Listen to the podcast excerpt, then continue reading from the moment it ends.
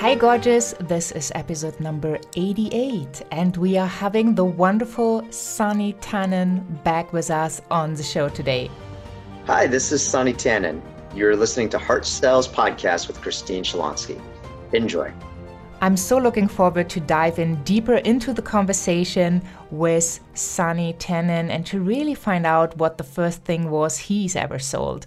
But before we do that, hop on over to christineschlonski.com, find the podcast tab, and there you find all the podcast episodes that have ever been published, including the transcripts, the show notes, the key points, all the resources we talk about, as well as all the links to the guests. So everybody is just one click away. So you have the opportunity to follow them, to see what they are up to, and to really watch what Sonny, for example, is doing that he creates so many connections on LinkedIn and managed to go from 500 to over 10,000 in only one short year. Today, we're focusing on the value of retaining a client, and as well, Sonny is going to share what the first thing is he's ever sold and how successful he actually was with that thing. Before we dive in, let me give you a little bio of Sonny. He is a veteran, award winning business developer, and a philanthropist, and he was offered the opportunity to become one of LinkedIn's first video content creators. He took that opportunity and created a series called Through the Eyes of Om. And Om actually is his cute little son. And together they show their audience the approach to see life with more creativity and curiosity by capturing day to day moments in their lives and give readers and viewers the three takeaways to encourage others to focus, collaborate, and inspire themselves. They hope to inspire children and their parents to live life with more curiosity and enthusiasm for other adventures to come. So let's dive into the next adventure with Sunny Tannen. Well, I am so excited to have you back on the show. Welcome, Sunny. Christine, thanks so much. Uh, I'm Sonny Tannen. You're listening to Heart Sells Podcast with Christine Schlonski. Hope you enjoyed the next episode. Oh yeah, we oh, I, I enjoyed the first one. I'm quite sure uh, the audience did as well. And just um, so we want to make sure they can get more information on you as well. You have this amazing page called Eyes of Om right dot com where people can actually check in and they find all the information um, on the podcast page as well i just wanted to make sure that we do not forget to mention that um, because all the great stories you're sharing and the learning and perspective from a three year old to an adult lesson um, is just amazing and i love that inspirational and very creative piece thank so, you so much Thank you for, for sharing with us today. So, do you remember when you did your very first sale in your life? Whew. Very first sale. Um, I, oh, so I'll be honest with you. I, I don't remember it, but I could probably give you a good idea of what it was like. And I'm, I'm pretty certain. So in, in my family, I'm the oldest.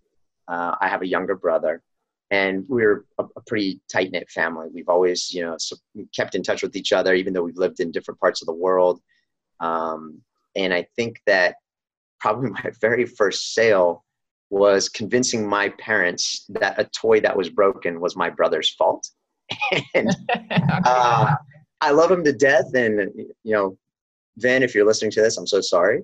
But, uh, you know, it was as an older brother, you know, you had to kind of set the precedent. And my and my younger brother is extremely intelligent. You know, I'm just so proud of where he is today, and just an extremely thoughtful and just kind-hearted person. But you know, as an older brother, you have to you have to teach your your younger brother to kind of be tough and you know make sure you're preparing them for the real world. And so I'm pretty certain that uh, when I was younger, I used to love playing with GI Joes, but I love to take them apart and then put them together and try to interchange them with other pieces. And I'm pretty sure in this instance, I probably you know, either a piece was broken or a piece was missing. And I, I think that it got caught in my mom's vacuum cleaner. And, you know, when they were like, oh gosh, you know, whose, whose toy was this? And I was like, oh, I'm pretty, you know, crying and, you know, just trying not to get in trouble. And, you know, this Vinny's, this and that. And, and my parents, I mean, they're so smart. They know that 95% of the time, if something was being done, it was probably my fault. Um, I don't think that's ever changed. I think my first sell, our first sell attempt, was to kind of push push the blame onto my little brother. So that's that's being a good big brother, right? Yeah, well,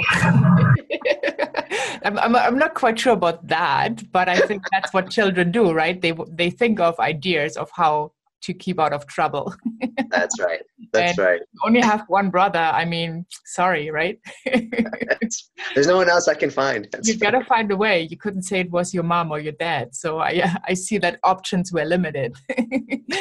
so when you when you could choose, like I know that you know some people they um, sold cookies at school to be able to go to camp or um, yeah. you know some people were very creative and they started at a very young age to collect just random stones and paint them and sell them to the neighbors so do you have any experience where you actually like an, an energy exchange um, so money switched from one person into your hand uh, in exchange for like a service or a good Yeah, So definitely, uh, you know, sold chocolate bars at my school when I was growing up. And, you know, I look back at it now and, and I think, well, that was absolutely brilliant how I figured that out. At the time, I had no idea what to do. But chocolate bars, so, you know, if they came in boxes of, uh, we'll just say 50 in this instance. And so, uh, you know, you would have these 50 chocolates. And then at the end of the selling period, you would turn in whatever remaining chocolates you had and you had to have the exchange of cash. So, you know, if you sold 20 of them, well, then you should have enough money to cover the 20 and then 30 better be returned back and if not well you needed to find the money to um, offset that cost and so for me the, i remember this pretty vividly the very first time that we did the chocolate sales it was for um, raising funds for our sports team. So for you know uniforms and or traveling to go to uh, different competitions. So that that was what the money was going to be used for. And for me uh, you know you have anywhere from 50 to 100 kids that are doing the exact same thing, selling the exact same product to the same target audience, which is just like your mom and dad and or wherever they worked, right? It was, you know, nine times out of 10, it was the parents taking it and saying, okay, we're going to put it in our office and people might buy it. And then at the end of it, we'll pick it up and take it back. Well, in this particular instance, what I ended up doing was if I had those 50 chocolate bars, and I didn't know it at this time, so I cannot take credit for this, but those chocolate bars were delicious. And so I would open it as I was going to sell them and I was eating them. And then people would see me eating them and say, That looks really good. I'll take one. I was demonstrating the use of my product myself because I believed in it so much that it tasted so good. Now that I think about it, and people would buy it more often when I was eating a chocolate bar. Now, the only problem was I really liked eating a lot of those chocolate bars. And so at the end of it, I, you know, I, I had to find money out of my own pocket to support the, you know, chocolate bars I ate. But thankfully, my parents helped out with that as well. But it was demonstrating the use of the product that made people more likely to buy the product. Well, that's here, especially at that age. Um, so, did you go and knock on neighbors' doors, or did you just, you know, wait at the corner of the street? like, how, how did you go about this? Yeah, so you know, I, I grew up. I spent some of my younger years in the state of Texas, and our neighborhoods were, you know, where I lived. You could open the front door, walk in, like you had this, you know, great group of community members where you know you could just walk in and you knew the parents. You could sit down, have a meal, and whatnot. So you know, the first 50 bars that are the first box that I sold, and I and I actually remember this part of it too. Is I actually ended up going through two or three boxes because I would just walk into the door and just say, you know, Mr. So and so or Miss So and so, thanks for you know sitting down and have some dinner. You know, if you don't have dessert, here's a chocolate bar, and then by the time they're opening and eating, I'm like, oh, by the way, you owe me a dollar for that chocolate bar. So it was, um, you know, being able to cold call, if you will, so knocking on doors and boots on the ground, um, very much about going to the people that I knew first. So uh, selling to people that knew me and selling to people that I knew as well, uh, that was where I started. I think where I eventually ended up going, uh, I guess, broader, if you will, or kind of opening up the channels of selling was telling, asking my parents, you know, can you take these and can you sell them? Because we only have one day left and I have 30 bars left and can you sell it? And I have no doubt that my parents probably just bought the 30 bars themselves and gave me the money. Um, but I'd like to think that they found 30 people that found those chocolate bars, you know, delicious and ate them. Uh, so I definitely utilized the networks. I guess you would think of them as like my, my first connections um, in the in the business world. Yeah, and it's so it's, so important to have these networks because um, people who like us, who trust us, um, it's so much easier to um, to buy. So what I would I'd love to know because you figured that out at the very young age. Um, how has this affected your business and relationship building today? Because winning a new customer is, I think, like 13 or 14 times more expensive than just retaining a customer and, and making that person happy. So, what advice would you have for an entrepreneur who might struggle a little bit on the sales side and who is looking to maximize the the resources and the customers they already have yeah that's a actually that's a great point and a great question and i'll even add one more piece to that is i hear a lot of people talk about scalability and recently i actually had somebody ask me the question about um, the concept right so the book that i'm launching and the idea behind it and they said well it doesn't seem very scalable and i looked at him i said well what makes you think it's not scalable well, you know, in the traditional sense of this, I said, well, that let's let's take a pause right there.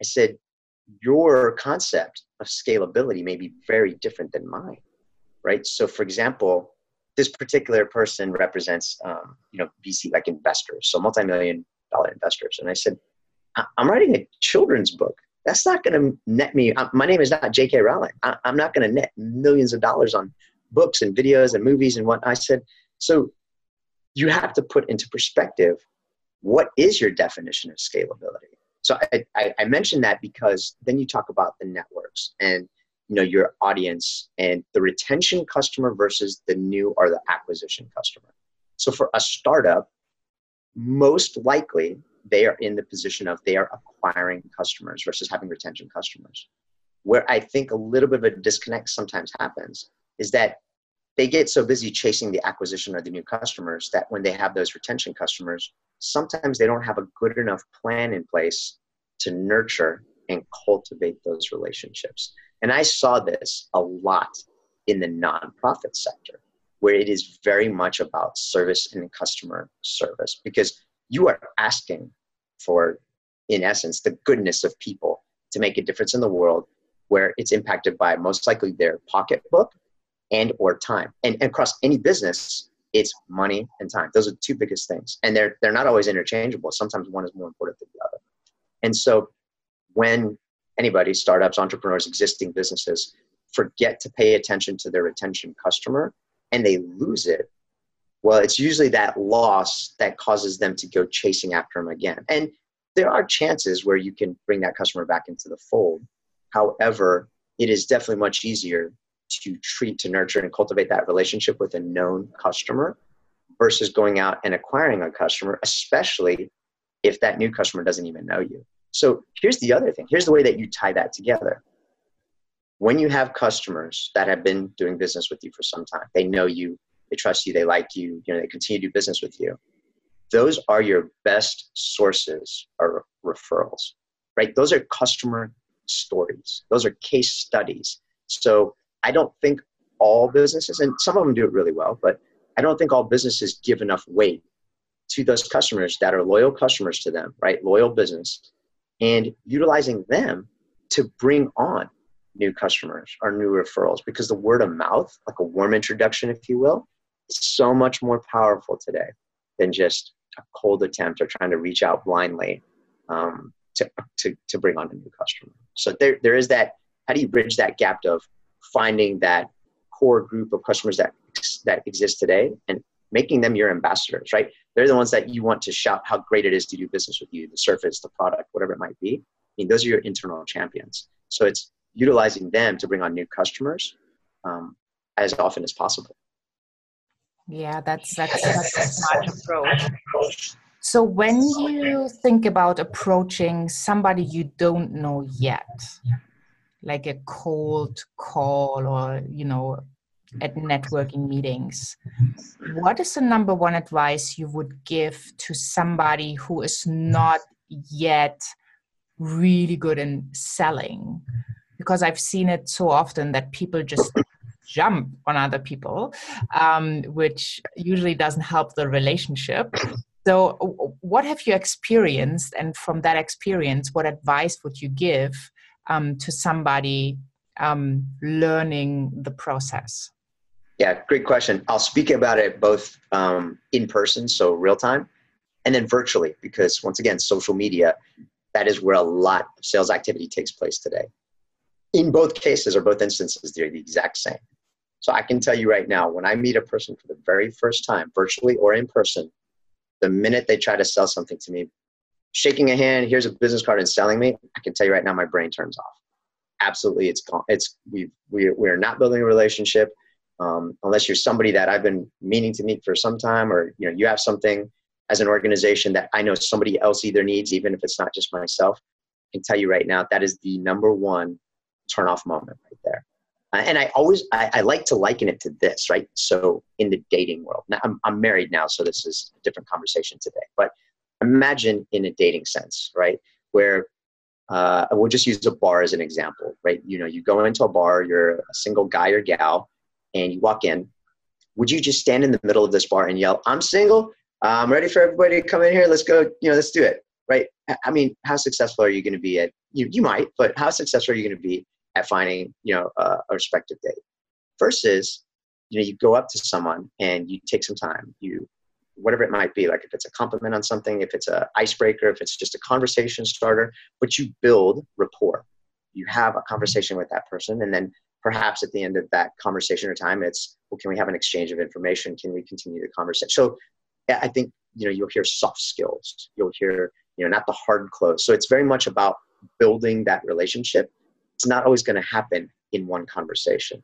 So i think most people like you mentioned that are new to it um, they just they want to get right into it. And i use the dating one uh, as the example because i say you know are you just going to walk into a bar and be like, I'm ready to get married. Let's go do this. You don't jump right to the conclusion of things, right? You have to learn about the person. You have to learn about the likes, the dislikes, what drives them, what are they passionate about. And what I've found works well is it seems very counterintuitive. But when I actually go in um, to these types of events, or even on social media, I actually ask the other person, how can I help them? So, what value can I bring to them before ever asking them me. Like for me, if 80% of the conversation is that person talking to me, that's a that's a win for me. I am I am learning about that person and what is important to them. And you know what they want to talk about. You'd be surprised at how much information you could find out from somebody just by asking really good um, and high quality questions, you know, probing questions, if you will and you don't go into the mindset to say, okay, I'm going to ask this question and this one and this one. It's, that's not very um, natural, right? Once again, go back to authentic. So you you really have to think about how would you like somebody to approach you, and that's what I've done a lot about. It's like, well, how do I want somebody like the people that I want to do business with? How did they approach me, and why did I choose to do business with them? And I find out what they did really well and what made me, if you will, attracted to doing business with them and then I try to do the same, or at least I try to learn those types of things and then apply them uh, the other direction. I can tell you this. Once again, even on social and in person, the minute, actually, I, I remember this pretty specifically. I actually had somebody approach me and just said, Hey, you know, I, this is so funny. But they're like, Hey, I really liked what you said about this. So they referenced something that they had heard me over, you know, talking with somebody else or saying, hey, I, are you interested in this? I had a question about this, and then asking for advice or something that they knew I could answer for them. And so for me, that means that the person is A, paying attention, and B, they want to learn more. And so for me, that's a huge driving force when people actually want to learn. Um, I'm a big fan of education in, in all forms of capacity, but it just means that they want to open up a dialogue and have a conversation. So that so to me, that's that's important. Is you want to create conversation. Yeah, I think what you said was beautiful. The quality of questions. Mm-hmm. So often people are not aware that the better questions they ask, the better the outcome is going to be. And yeah. when you're really genuine interested in the other person, that is what creates a strong relationship. So just asking questions because I know I'm going to sell better if I ask more questions um, doesn't really make a lot of sense uh, for the long run because you're not creating that deep relationship. But yeah. I think when you really ask a question because you you're not just asking to ask but you are interested in the answer then you have the the place where really magic can happen that's a really good point you know you can ask good questions but then it, you can tell when people um, are either just going down some sort of script or where they're not paying attention and they just ask something and then they just move on. This is the part another you brought up a really good point. Another part that is you know you can go in a good direction or a bad direction is you know when you ask a question i've done this to people before just not not intentionally but just to see what would happen. You provide an answer that would ultimately allow them to lead down a different path. But sometimes they don't take that and they just jump right back into whatever it is that they you know preconceive what they're going to ask and what they're going to do um, and i think you can tell pretty quickly who those people are and what kind of relationship you might have and then you know you categorize them in the way that you want to so that that's a really good that's a great point christine yeah. So when you when you look at Om and the question he questions he is asking, you know, we see that in children. Children they don't make up questions to ask questions. They don't know that concept. So yeah. I think it's fascinating if you take that world through the eyes of Om and you put that into your business because you are curious, because you want to know more, because you care, you want to learn. Um, then that will have like this magic effect because you're coming with a different mindset to that game. Yeah, agree, agree completely. And I think it, it also comes down to being able to break kind of traditional mindsets, right? Or preconceived notions of, well, this is just how business is done. You know, let's, let's do, do, let's do business differently. Right. And, and not everybody will get it, which is okay yeah that's what we're trying to do with a podcast right see sales differently embrace right. it love it and uh, just serve more people and you know the money will follow that's right i love it wonderful so let us know again where people can find you to wrap up this wonderful episode um, that they have a chance to connect as well wonderful i appreciate it so you can find us our website is eyesofom.com so e-y-e-s-o-f-o-m.com um, you can find us on pretty much every social media platform as well. You can just look my name up, so Sunny Tannen, or you can look up Eyes of Om. We're on LinkedIn, Facebook, Twitter, Instagram, and we're about to launch on YouTube as well. Wonderful. And all the links will be provided at the podcast page at christineschlonski.com. So thank you so, so much for sharing uh, your knowledge with us today, for being an inspiration to really take it to you know the level of a three year old and and learning um, how to switch that to the adult level where we forgot everything about being children about the fun the play uh, the curiosity um, because once you you kind of loosen up and you you embrace the creativity and the fun part um, I always notice that you make more money, you're more successful um, because you're you're coming less from the side of of wanting to play. Yeah, and and I think we would be remiss if we didn't give a special thank you to Anne um, below for connecting us because that really does talk about the connectivity of people and finding people that are in your network to say, I think these two people might really hit it off in some capacity, shape, form, or way. And to your point, you know, driving business, and if it's you know making money, if it's finding fulfillment, um, if it's freeing up more time so that you can do the things that you love to do, I think that success is defined in a variety of ways nowadays. Yeah, thank you so much for having been on the show. And uh, yeah, can't wait to see all the amazing things you are going to do in the next months and years to come. Awesome. Thanks so much. So, to the audience out there, don't forget to subscribe to Heart Sells Podcast with Christine Schlonski. Thanks again. Thank you. Bye.